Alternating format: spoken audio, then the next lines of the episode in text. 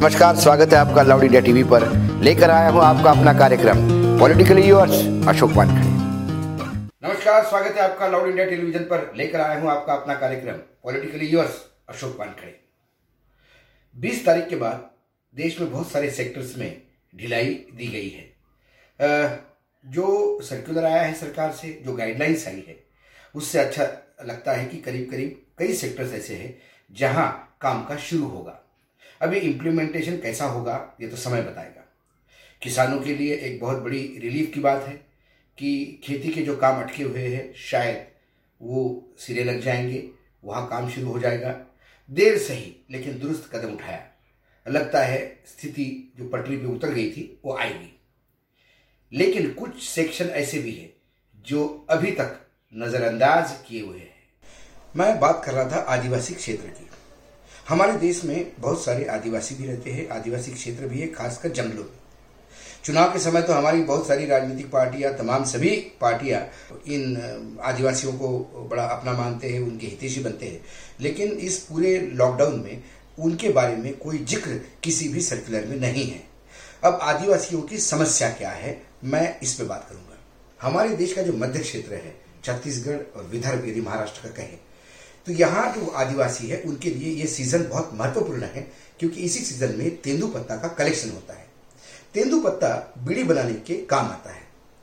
अकेले विदर्भ की बात यदि हम करें तो वहाँ जो ज़िले है गढ़चिरौली है आ, उसके बाद गोंदिया है चंद्रपुर है नागपुर है अमरावती यवतमाल यहाँ के आदिवासी जो है वो तेंदु पत्ता कलेक्ट करते हैं जंगल में जाके।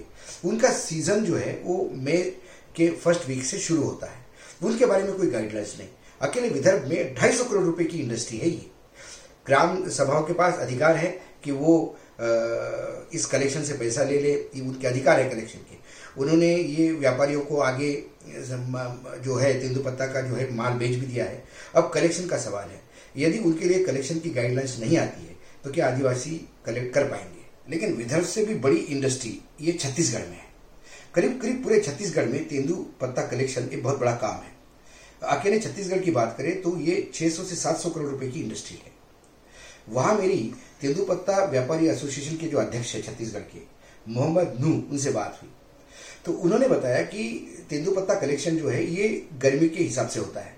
और जो उत्तरी भाग है, सरगुजा क्षेत्र कहेंगे दक्षिण भाग जैसा मैंने कहा, सरगुज अपना बस्तर आता है।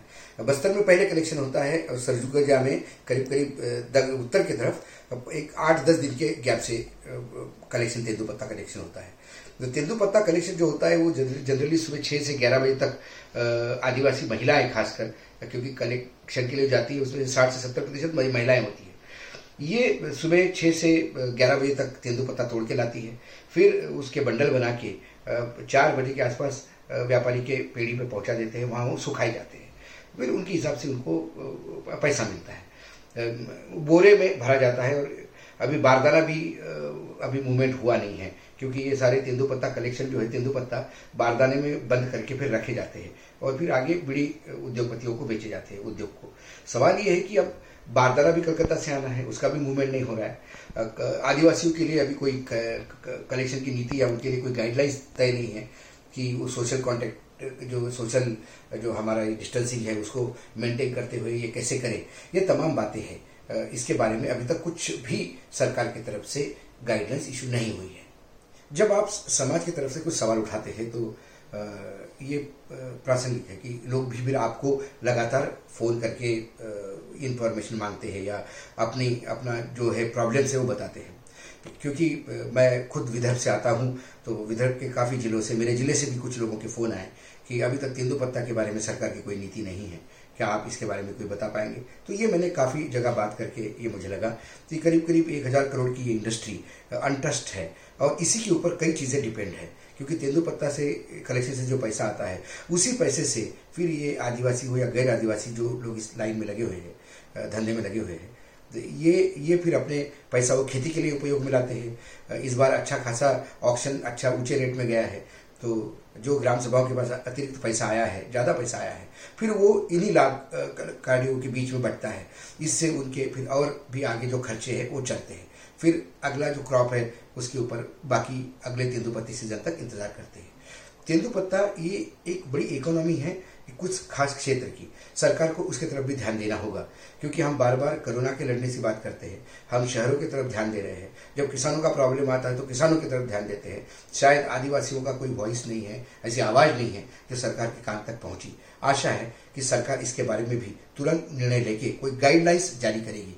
ताकि ये उद्योग में जो लोग लगे हैं, वो कहीं ना कहीं इस बात का संतोष व्यक्त करेंगे कि चलो सरकार ने हमारे लिए भी रास्ता खोला है। क्योंकि ये काम मात्र 20 मई तक होता है। उसके बाद कई जगह बरसात चालू हो जाएगी, फिर सीज़न बदलता है। उसके बाद वो तेंदु पत्ता तोड़ना भी किसी काम का नहीं रहता और वो कलेक्शन भी नहीं और सूखने का भी नहीं। तो ये जो उद्योग है, ये मात्र 20 मई तक या 25 मई तक आप करो। इसके बीच में अप्रैल 25 से मई 25 तक एक महीने का ये टोटल खेल है। तो सरकार इसको युद्ध स्तर पे देखे, ऐसी आशा है। और ये सरकार जहाँ दुर्लक्ष करती है, वो सरकार के ख्याल में ले आना, सरकार को बताना, ये हमारा काम है। थोड़ा लाउड लगता है, क्योंकि जब सरकार को आप बार बार बताते हैं तो हो सकता है कि लोगों को इरिटेट भी हो। लेकिन ये सारा काम हमको करना पड़ता है, क्योंकि हम ज़ोर से बोलते हैं, लाउड बोलते हैं, हम हैं लाउड इंडिया टीवी। आज इतना ही। कल फिर आऊँगा किसी नए विषय के साथ।